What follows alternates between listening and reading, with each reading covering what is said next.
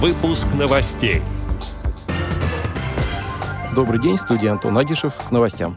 В субботу, 12 марта, в здании культурно-спортивного комплекса ВОЗ состоится военно-патриотическая программа «Москва за нами», посвященная 80-летию завершения битвы за Москву. В программе примут участие не менее 100 незрячих из Москвы, Московской и Тверской областей, а также из других регионов. Программа будет включать в себя музыкальную викторину по песням военных лет, военно-историческую выставку-реконструкцию, физкультурно-спортивную часть, а также концерт, в котором примут участие артисты-инвалиды по зрению и учащиеся Московской школы номер один для незрячих детей. Концерт будет транслироваться прямо прямом эфире на сайте КСРК ВОЗ. Начало программы в 11.00, концерт начнется в 14.00. Вход свободный.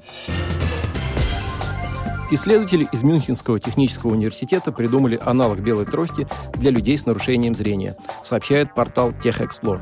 Это специальный рукав с тактильной обратной связью и очки с инфракрасными камерами. Камеры девайса формируют 3D-изображение, отсылают его на мини-компьютер, а тот затем переводит картинку в тактильные данные и передает на рукав. Внутри рукава находится 25 подушечек. Когда устройство надето, они соприкасаются с рукой пользователя. Передавая незрячему человеку информацию, зафиксированную камерой, подушечки вибрируют. Чем ближе к пользователю находится тот или иной предмет или человек, тем сильнее будет ощущаться вибрация в рукаве. Поскольку камеры устройства инфракрасные, пользоваться разработкой можно будет и в темноте. Тестирования показали, что девайс прост в использовании, а с опытом реагировать на тактильные сигналы становится все удобнее.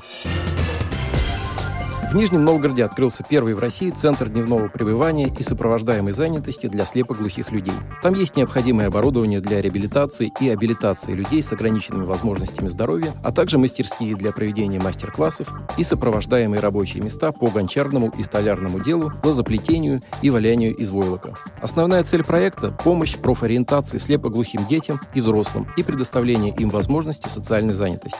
Кроме этого, в центре можно будет получить помощь психологов и дефектологов. Также он станет стажировочной площадкой для специалистов и волонтеров. Адрес центра – город Нижний Новгород, улица Бринского, дом 3А. Отдел новостей «Радио ВОЗ» приглашает к сотрудничеству региональной организации. Наш адрес – новости собака радиовоз.ру. Это все новости к этому часу. В студии был Антон Агишев. До встречи на «Радио ВОЗ».